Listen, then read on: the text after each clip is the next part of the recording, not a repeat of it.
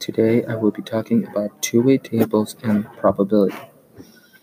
For a two-way table, you need the information like the number, like the numbers. For example, in a survey, 106 juniors and 114 seniors respond. Of those, of those, 42 juniors and 77 seniors plan on attending a school concert. There were now that to- total number for everything is 2.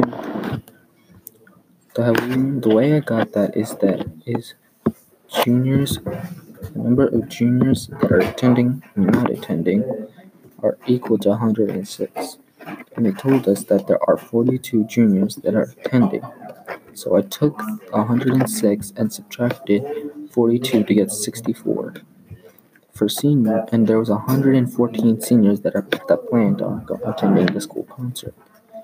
Of those, 77 were planning to attend, so I took took 114 minus 77 to get 37, and then to get the bottom numbers of, a, of juniors and seniors attending, I took 42 plus 77, which got me 119.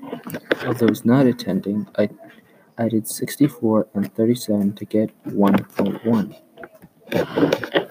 Now, uh, I will be, t- and now, the relative frequency of an event is defined as the number of times that the event occurs during the during experimental trials divided by the total number of trials conducted. And conditional probability is defined as the likelihood of an event or outcome occurring. That is all for now. Thank you and.